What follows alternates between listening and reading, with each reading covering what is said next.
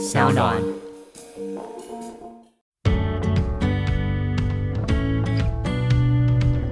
李李宗盛大哥也希望我们赶快过来，所以大三那个时候是一个对我来讲是蛮重要的一个点，然后是我得要很清楚的告诉我爸妈，我现在念大三，我要暂停我的学业，来台湾发展我的音乐事业，我的歌手生涯就要开始了。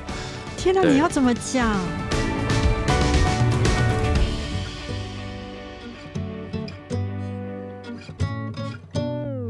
欢迎收听黄大米主持的米粉汤。很多歌曲呢，其实是会陪着我们一起长大，甚至我们每次只要听到那一首歌，或是那个旋律一开始，我们想起的不仅是我们的青春，甚至我们会想到当时陪着我们一起听这首歌的人，以及当时那一段初恋，或者是那时候的分手。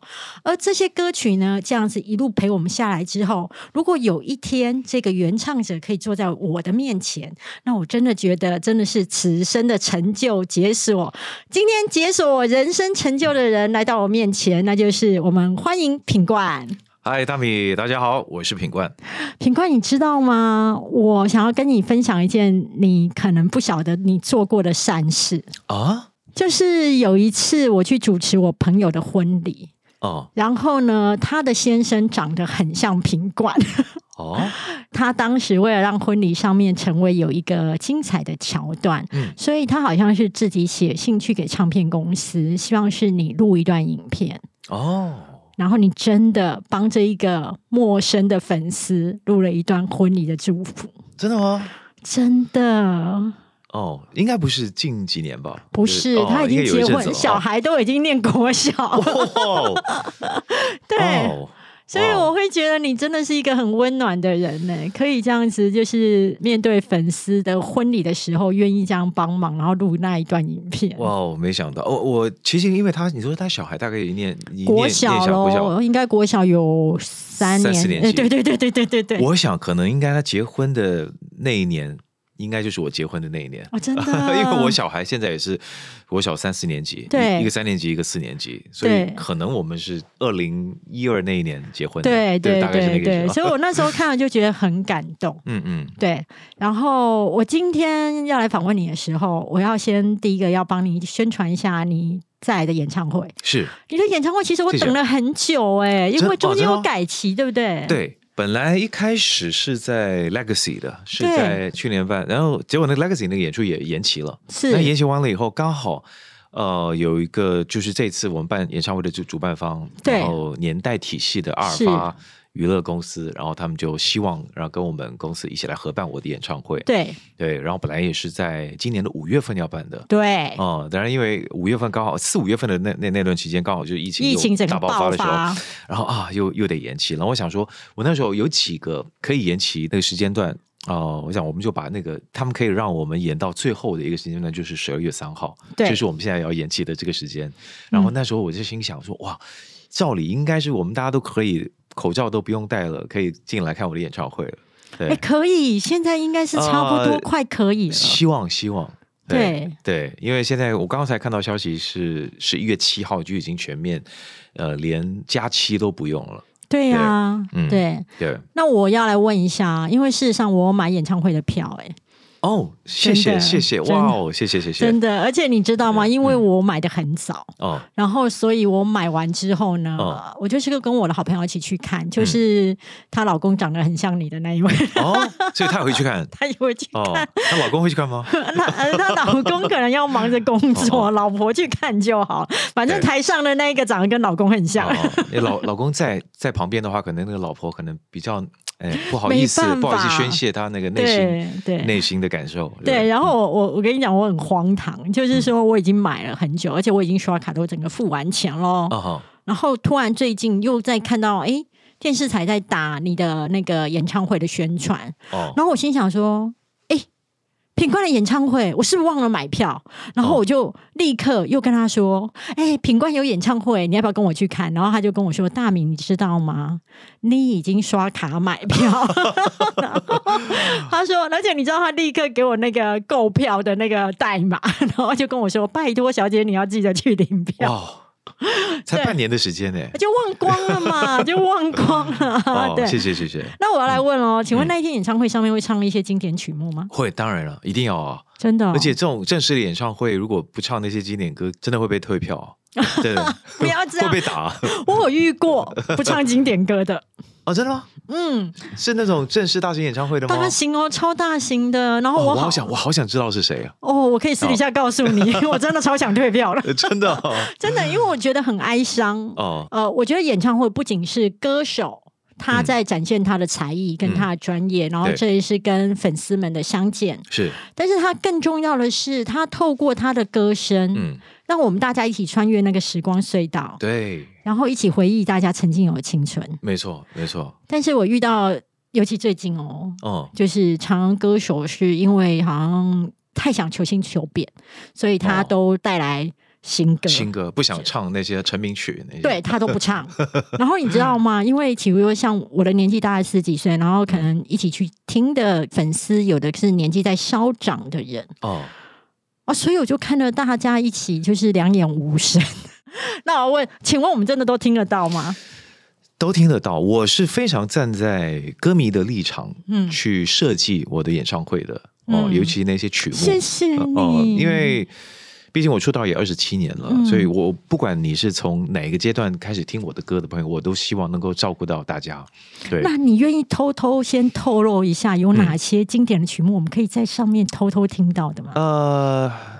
讲最早期的好了，好好最早期我当然是一开始大家认识我，应该就是透过无印良品。对。啊无印良品开始大家听到这个一定是《掌心》这首歌。对，真的，而且我那哦时候每次听到掌心，都会忍不住看一下自己的掌心。嗯。然后还记得以前你们的 MV 曾经闹过灵异事件，是是，据说 MV 出现过灵异事件，因此会比较红，呃，据说是这样子哦，对不对？那时候真的很红，我是因为这个 MV 出来了以后，是。哦，大家开开始在那 KTV 里面点点这首歌的时候，哎，我才听到有这个这个传闻。对。对，因为我们在拍摄现场，我根本也不知道，对。哦根本不知道那个背景是什么，根本根本后面有什么东西我也不知道。对。我知道说导演告诉我们说我们得要在一个废墟里面唱歌，拍一个 MV 对嘴、这样子，所以我们后面就是一个一个废墟，然后有一道窗，对。那个窗户。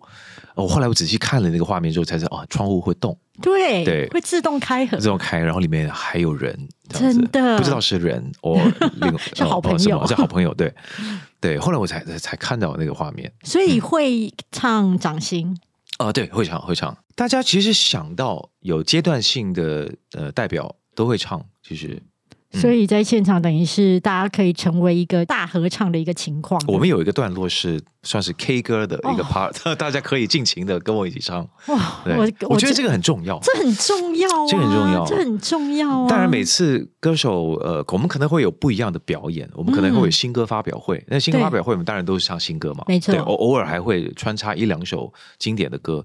那有时候我们会唱一些比较呃概念性的一些演出哦，不是比较 unplugged 的，对，或者比较可能曲风啊、比较另类一点的，可能是非主流啊、嗯或者是 B side 的歌这样子。那这次我演唱会嘛，尤其我在台湾也七年没办演唱会了，嗯，想说嗯，好好让大家拼个够哦。真的太开心了。对，所有大家熟悉的那些歌一定会唱。嗯那你刚刚也提到嘛，就是说，其实对你而言，唱歌其实是你，嗯，应该是你的兴趣。嗯但是我有听过其他的访谈，嗯还有查过你的一些资料。嗯其实你原来并不是呃打算走这一行，嗯甚至你好像是在大三的时候，嗯也没有想到自己因为那个 demo 带嗯而从此改变你的人生，甚至你的爸爸妈妈还反对。嗯，当时候是一个怎么样的情况？因为我从小在马来西亚长大，马来西亚的吉隆坡，那当然当地很多华人，对，呃，但是很多像我这样子，从小我应该讲说，从初中开始喜欢听呃台湾的流行音乐，嗯。那时候一开始听的中文流行歌手就是王杰啊、呃华健哥、李宗盛大哥、传哥这些，所以我念国中的时候，其实滚石影响我很大。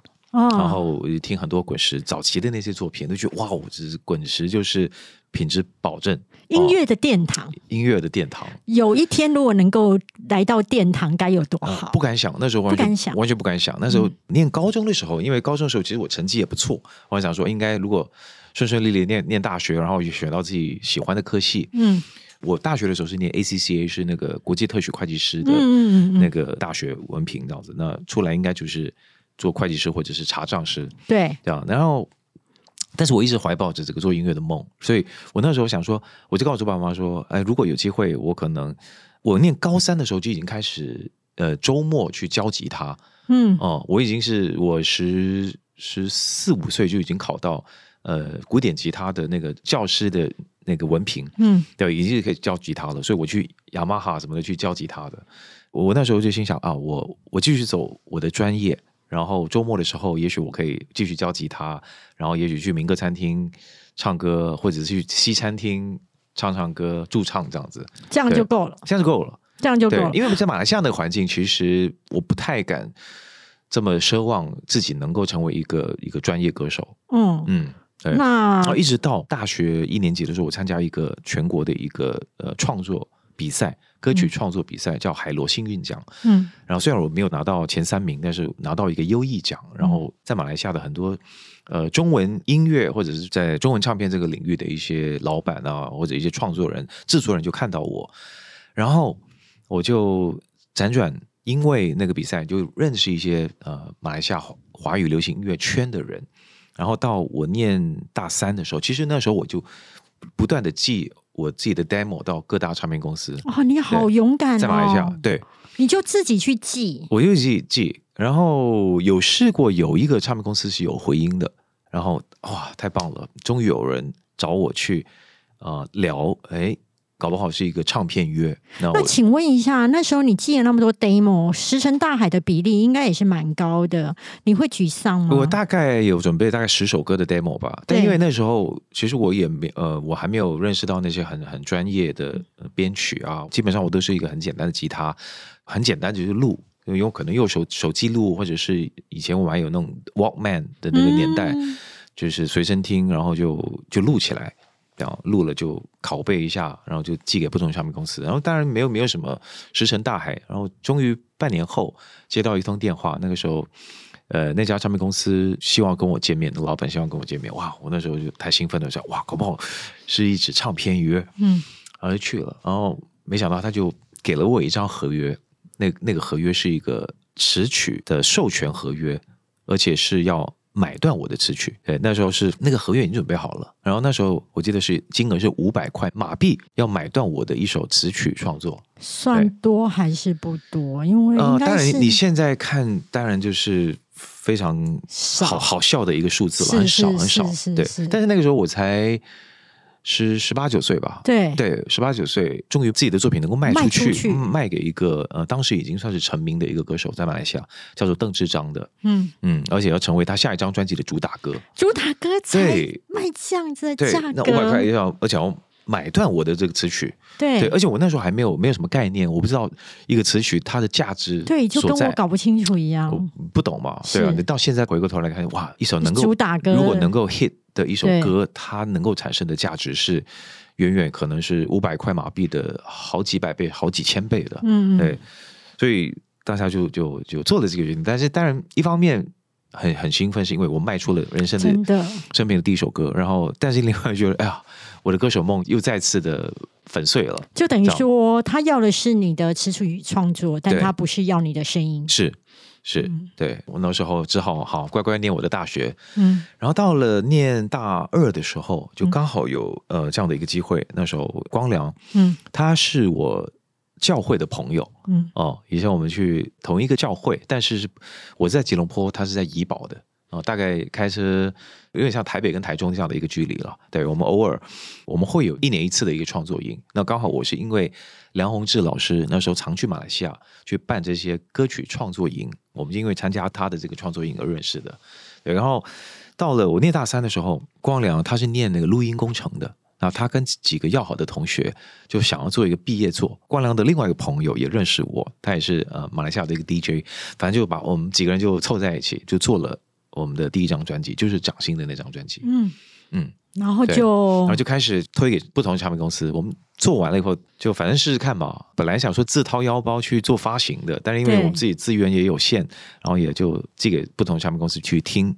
呃，哎，结果没想到滚石听到了我们这张专辑，而且刚好是李宗盛大哥在马来西亚做编曲的时候，找当地的编曲的时候，进了滚石的办公室，然后哎，刚好就看到这个 demo，然后就就听了，然后听到之后他就哇哦，他说他打算要签这两个人，天哪，对，我们的缘分就从这里开始，幸运之神，从从这里开始，那你人生的贵人呢、哦，真的是，真的是，真的是贵人。那可是李宗盛跟你们讲的时候，其实你们会不会有一种这是真的吗？那我要回家怎么跟我爸妈讲？我不念书了，对，但是我们那时候，因为那张专辑已经做完了，是掌心那张专辑，而且很多大部分都是合唱的，对，呃，当然只有各一首的独唱，嗯哦、一首还是两首，我有点忘了。但是那时候，呃，李宗大哥是想要单独的去签我们两个人哦哦，单独的就是要做 solo 的歌手的，嗯对，而且是要跟滚石唱片签约的。所以，当然经过大家的讨论以后，我们还是希望这张专辑能够继续发行。嗯，然后就先在马来西亚发行那张崭新的专辑，哎，没想到哇，引起很大的回响，很好的回响。然后接着就发第二张，发完第二张之后，哇，台湾滚石这边已经是迫不及待，希望我们希望我们能够来台湾。马来西亚都已经卖的很好，卖得很好了，当然你说中国流行音乐最大的呃市场还是在台湾嘛，嗯。就那个时候，嗯，李宗盛大哥也希望我们赶快过来，所以大三那个时候是一个对我来讲是蛮重要的一个点，然后是我得要很清楚的告诉我爸妈，我现在念大三，我要暂停我的学业，来台湾发展我的音乐事业，我的歌手生涯就要开始了。天哪，你要怎么讲？其实蛮难开口的，因为呃，尤其在马来西亚的华人父母，他们当然还是希望孩子能够好好念书嘛。然后我就告诉他们说，嗯，你给我一年的时间，我就可以很明确的告诉你，我要不要继续把我的书念完。对，如果我决定不回来继续完成我的大学课业的话，那表示我在音乐这条路已经稳了，而且已经可以继续走下去了。那你爸妈说什么？我 我已经把话唠唠唠到这个阶段了，所以他们说好，那就给你一年的时间。在这边提醒听众朋友们，如果有一天你要追逐梦想，又想要让爸妈可以妥协，我觉得可以学学品冠刚刚说的那个说法，我你给我一年的时间，好不好？这个话术不错。现在这个时代可能要两年，可能要三年，因为我那时候只是只是唠句话，我只是希望他们能够给我去，能够给我放手一搏。是，对，那之后整个成绩上来之后，有让爸妈整个是放心，还是他们其实一直觉得你要不要回去做就是你的会计之类的本业？因为很多时候小孩即便在外面有了一些成绩了，也给了家里不少的所谓精神上的帮助，但是。家长好像呃，我不知道马来西亚怎么样，但是在台湾的家长很容易会觉得这个只是暂时的，暂时的，对对，这个不稳百日红，对对，这不永久。嗯我担心你老了以后该怎么办？嗯，嗯你爸妈那时候会有像呃我爸妈这样的想法吗？有，当然有哦，哦，他们还是很忐忑的。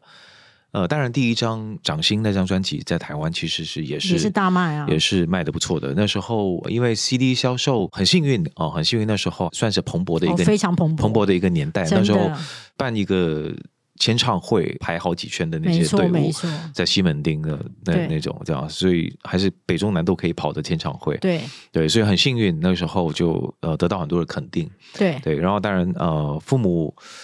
有有比较安心，哦有比较安心有比较安心，但是他们还是希望，嗯，哎你要不要先把课业修完，完修完，赶赶快念完这样子。对，但是因为那时候就一张接着一张，有点一发不可收拾了，就是几乎每一年都有一张。嗯，然后那时候还发展香港，我们还有一些香港版的有些歌曲，还有还有唱粤语歌。对，所以其实很忙了。那时候那几年其实很忙的。像我自己本身以前在电视台当新闻部的主管，嗯然后我已经在电视台当主管了十几年了。我爸妈他们还是都很希望我去做考公务员、高普考的工作。哦，嗯真的哦，真的，而且他们会觉得有一天你老了，你就知道，嗯私人企业他有一天会不要你的。哦，公务人员是待越久对。嗯那我一直到经营个人粉丝团，嗯然后做起来之后，我爸妈才开始认同我的工作，我的选择。所以我大概有花了长达大概二十年，才得到了我的父母的认同，我的兴趣。哇，二十年呢，对，有二十年。那我不知道你花了多少年，才让你爸妈讲了一句说：“啊，我儿子唱歌真好，而且他事业好棒哦，我以他为荣。当然，他看到我的一些成绩的时候，他们也会觉得嗯，很很很开心啊、嗯甚至有点骄傲这样子。但一方面，他们还是会担心说，哎，这个能不能够永久？嗯就是唱歌这个事情，当歌手这个职业能够能够永久吗？那你要想说，未来你可能要成家，对你你要有自己的家庭，你能够走多远这条路？嗯嗯，对。那一直到我单飞的第一章之后，嗯哦、我再度的告诉他们说：“你们放心，对这条路我会一辈子走下去的。哦，所以其实也是蛮久的耶。”我出道到第五年的时候，就是我单飞的第一章的时候，对，可是五年呢、哦你这哦五年当中其实是已经红遍华人圈了耶，红遍嗯华人圈还要用五年哦。对，但是父母的心嘛，就他总是总是会比较焦虑啊。对对啊，他们就是你适时的要去告诉他们哦，要给他们定心丸，是要让他们知道哦。那时候我就开始，我有一些积蓄，我就开始寄回到马来西亚去，哎、嗯就开始买买房子啊什么这样子，让他们觉得哦，嗯，确实是你你你是有有有规划的，而且是你也是真的是可以养家的这样子，那 让他们安心了，最主要是。那我可以问一下，就是一个题外话，因为你提到买房子啊，马来西亚的房子也已经会像台湾涨到这么不可思议吗？呃，涨蛮多的，其实。涨蛮多的起哦，我记得我第一次拿到版税的时候，嗯其实就那笔版税就已经可以让我在马来西亚买一个房子了。嗯，对，但因为马来西亚房子很便宜啊，那时候吉隆坡的郊区，呃，我才花了折合台币两百多万吧，就可以买，我就可以买。到一个房子了。但是那个是二十几年前的事。哎，可那时嗯候台湾的房价也差不多只有这样。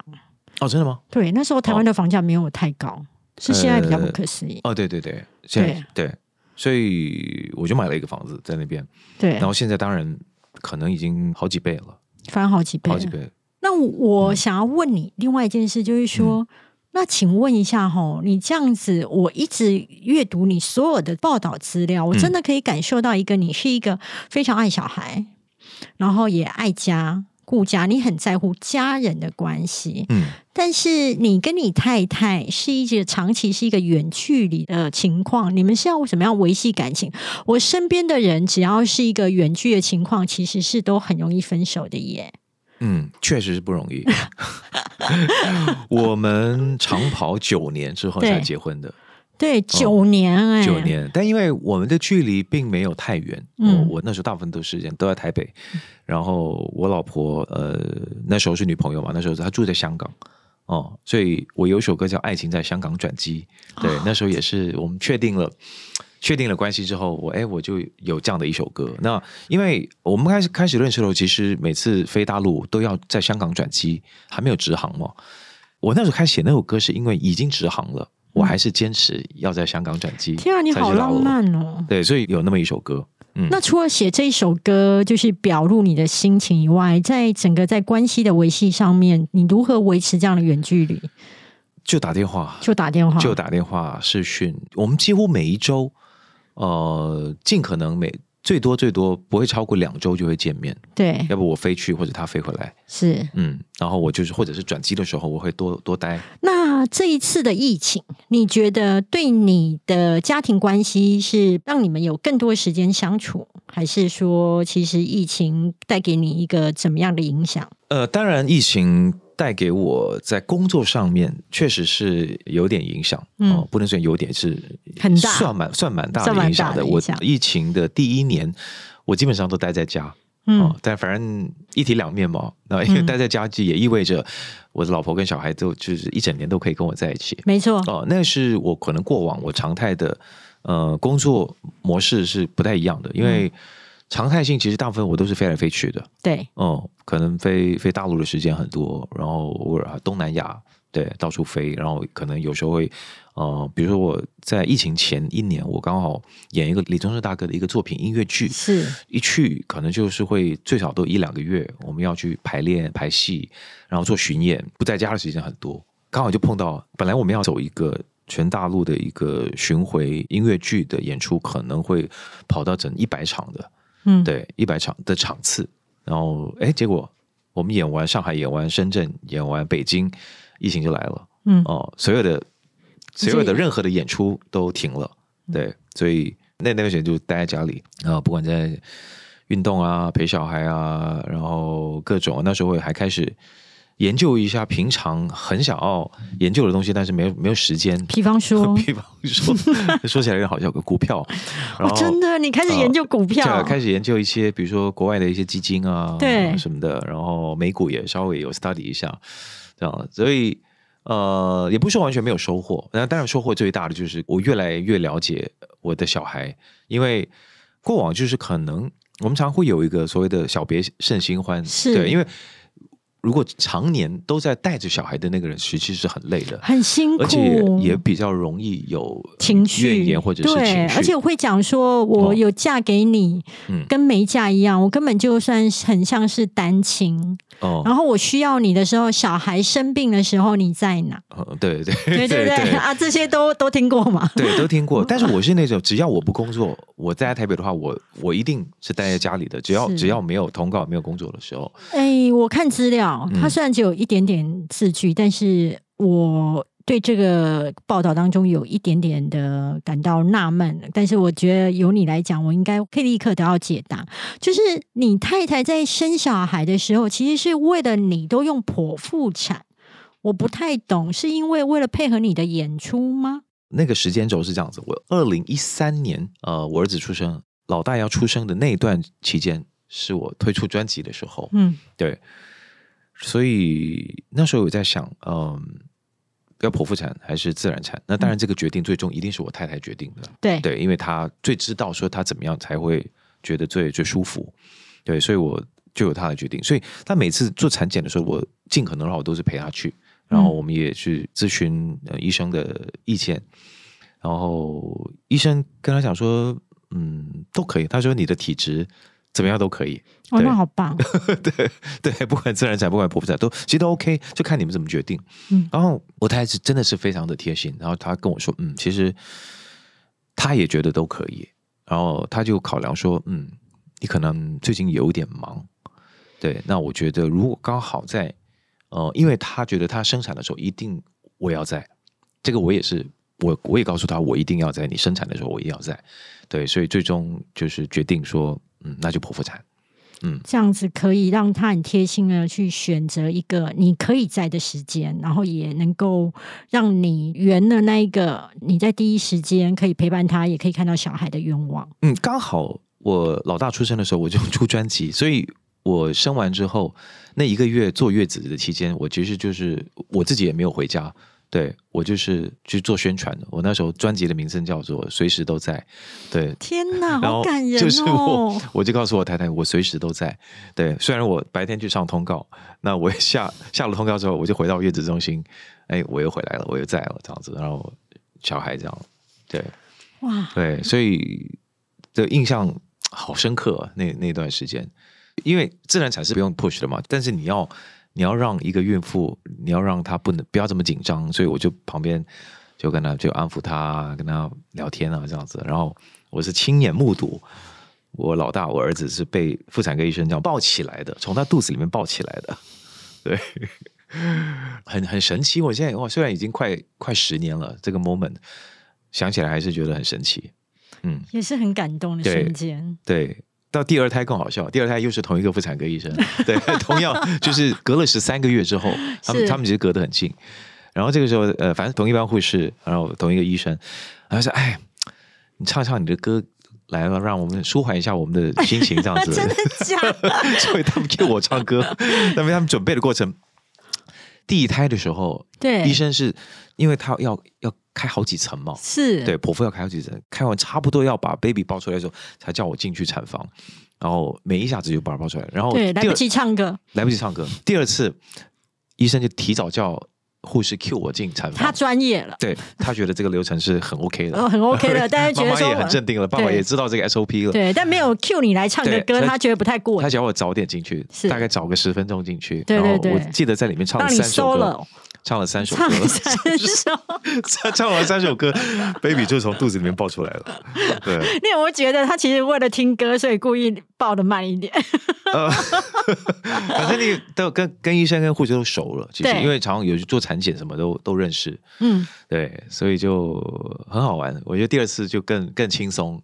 哦，那我觉得小孩都生完了，但是我知道说，其实这一次的专辑你是专辑的制作人跟音乐总监，你可以谈一下这一次的专辑的一个怎么样的一个创作的想法跟歌曲，你是打算怎么呈现？其实我可以一直感觉到你是一个非常求新求变，而且其实你一直不想要去重复过去的路、欸，呃，要不要求新求变，跟保持自己原来最核心的东西，其实这个中间要抓到一个平衡。哦，这真的很难，因为如果一次变太多，歌迷也会觉得，哎，他怎么了？对，所以我是那种不会把我自己变成一个不像我自己的人。嗯，对，那当然你你一定要得要有一点点创意，嗯跟一些突破。对，所以我这一次呢，其实，在两年前我就已经有这样的一个构想。那两年前，呃，刚刚讲到种子音乐，对，我是从二零一三年到二零一七年这段时间在种子，然后一七到二零一零，我是有离开了一下下，对我跳到另外一个唱片公司，对，然后后来我又回到娘家了，我现在又回到种子音乐，然后再次回来，其实我感觉到自己跟公司的那个密切的关系是又变得更密切了，嗯对，所以我这次呃，他们也没有催我，然后我也没有说一定要怎么样，反正因为。签约不久，就是疫情当下。嗯其实我在疫情那一年，我就几乎休息了快一年。然后我是二零一零年的九月份再度回到娘家，跟种子音乐再再度合作。然后反正那时候聊专辑，聊一些音乐的想法。呃，当然我我主导权比较大，这次就是因为你也比较大牌啦，也也不是这样讲，也 不是这样讲。小牌的时候是不敢有主导权的，都只会说好没关系，那我唱这个、呃好，我穿这件衣服好，这通告我 OK。大牌的时候就会觉得哦，这个不行，这个跟我的创作理念不一样，哦，这个不行。也不是我，我也是我也是那种很 open，可以跟跟任何我的工作团队的人去讨论很多事情的对人。但是我觉得我一定要有先有一个发想，嗯，先有一个发想，跟我那时候有一些创作丢出来，跟我的团队大家一起听一听，一起看一下现在这样的一个环境，我们需要怎么样的歌？对，所以我第一首呃上线的歌是叫《来日不方长》哦，那首歌其实有点沉重，嗯。有点沉重，是因为当年呃，应该有去年，去年二零二一的时候，呃，因为大家其实还是在这个疫情的大环境下被影响的被影响，嗯有人确诊的确诊，有嗯因为也有人确诊的离开的离开。我表哥就是一个，因为在马来西亚确诊以后就去世了，然后我大哥那时候也确诊了，去年的时候，那时候是那那种氛围底下，就是我觉得好像看不到这个疫情到底。什么时候有还要到尽头？什么时候才能够停下来？对，对，就是这样的一个心情吧。我也我也比较焦虑，是然后就写了这首歌，写了这个曲子，然后找了我们这次的企划陈信帮我填了这个歌词。这个歌名是我请他写的。我觉得我们常以前讲说“来日方长”，对我觉得机会多的是，不管是是跟一个朋友见面，或者跟一个你想要一直想要见的人，但是可能一直没有特别去约。我们就说啊，有有机会的，下次见吧，下次一起对，我们都会觉得下次见是很简单，很简。单，但是通常下次就不会见了，嗯，所以才觉得来日不方长，所以我就想了这五个字，给了信言老师，嗯他帮我写了这个词，嗯嗯，对，那既然来日不方长，那我要问另外一首歌，不如我们今天见。嗯，这个的歌曲又是怎么样？哦，，这个就是延续着来日不方长的这个核心理念跟方向哦，那时候。呃，来日不方长是去年的年底推出的一个单曲，然后接下来，呃，那时候我们就想要做演唱会了。那演唱会我们要想一个演唱会的名称，所以我们那时候有有好几个名字，不如我们今天见。然后还有一个是我也很喜欢的，叫边走边看边唱。嗯，因为那时候我觉得没有什么事情是你要这样做，他就一定会按照你想要的方式去走，就能够实现嗯，哦。所以就觉得我们只能够边走边看边唱。嗯对我那时候 idea，我觉得这个也蛮蛮好，蛮轻松对，的，蛮好的。蛮轻松的。后来再一个就想到，嗯，不如我们今天见。我觉得这个是可以更直接的让大家感受到，当你想要去见一个人的时候，就不要再想了。我们不如我们今天见。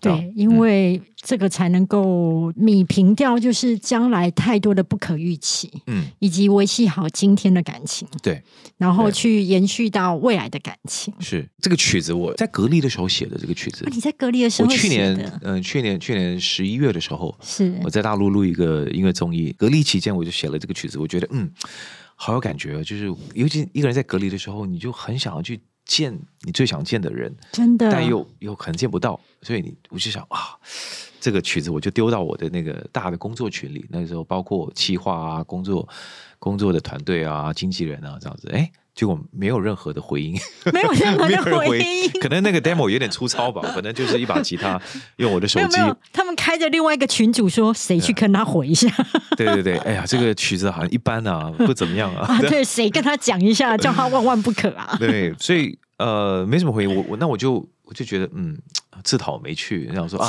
算了，那就先放一边了，我就继续录我的综艺节目，在在大陆。是然后后来过几个月之后就回来过年嘛，然后过年后呢就要开演唱会的记者会，嗯，那时候哇跟大家已经讲，那时候已经定了，不如我们今天见的这个演唱会的名称，名称。但是没有主题曲，嗯。哦，主题曲还在，呃，公司也紧张了，开始帮我发发外面的创作人帮我看能不能帮我收到一个很适合当演唱会主题曲的歌，嗯。然后同时我自己也写，继续写。在最后的一个选歌会议的时候，我再次把这首歌拿出来，然后你也很勇敢，对，在这个歌把拿出来，我带了我的吉他，亲自在那个听歌会上面唱给大家听这个旋律。你是固执的人吗？执着的人吗？当我对这个事情有十足的把握的时候，我就会很固执，然后会再争取，再争取。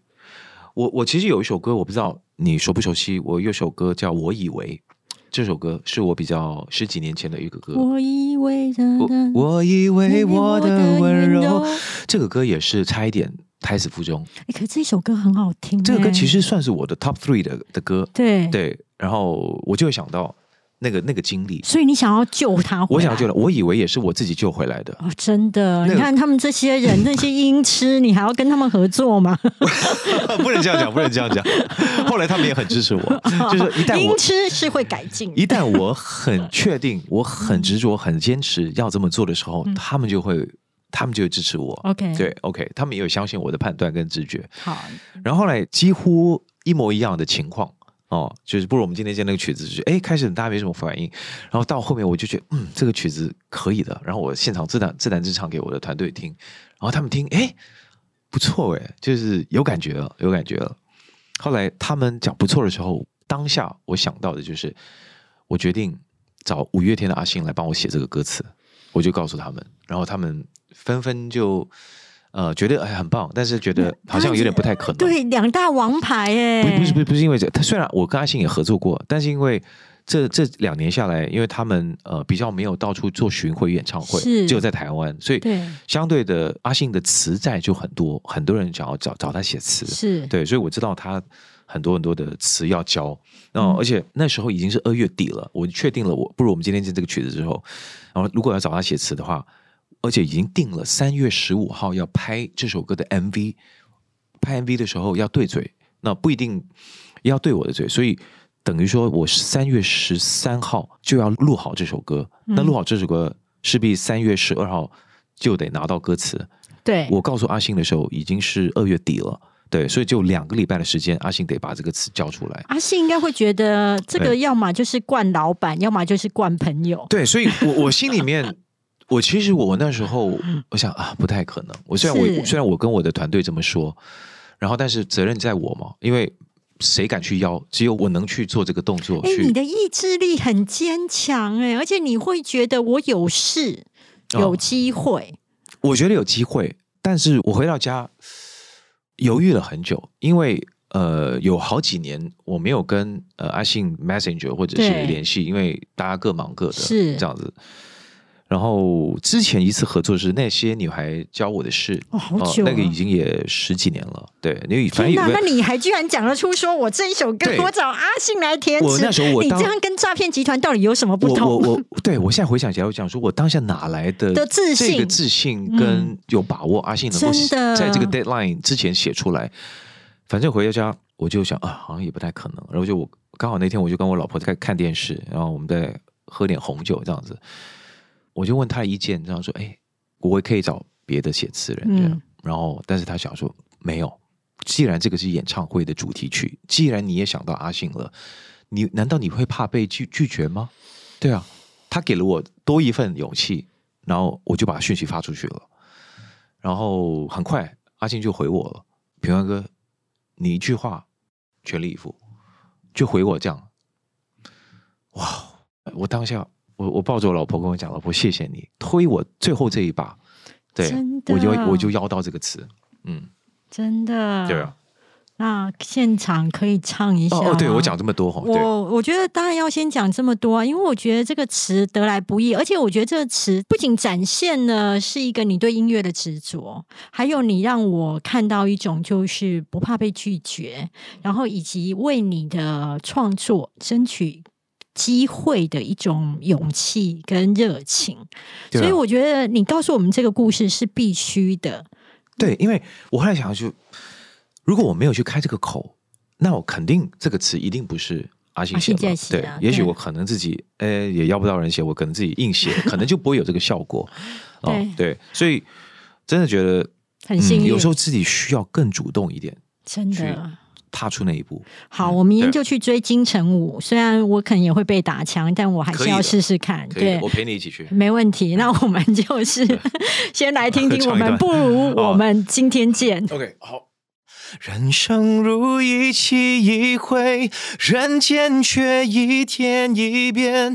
今天我们就不如约在今天见。别等到人事已非，才活在追忆里面。别再等，不如我们今天见。哇，我觉得这个声音真的是太厉害了，完全就是唱现场。谢谢。但是却是有那一种 CD 的品质，以及会让我们觉得哇，人生圆满了。谢谢谢谢。假设你还想要听到品冠这么好的歌声，以及感受到在疫情当中珍惜今天见的一种感觉的话，非常鼓励大家跟我一样，赶快手刀去买品冠的演唱会。我相信一定会非常的在现场，一定会勾起大家许多回忆。谢谢。那所有的购票链接，我们是放在资讯栏位。没错，啊好，好不年？代售票几月几号开唱？十二月三号，那我们就一起约好十二月三号，我们不见不散。欢迎我们今天见。没错，谢谢谢谢品冠，谢谢谢谢大明，谢谢。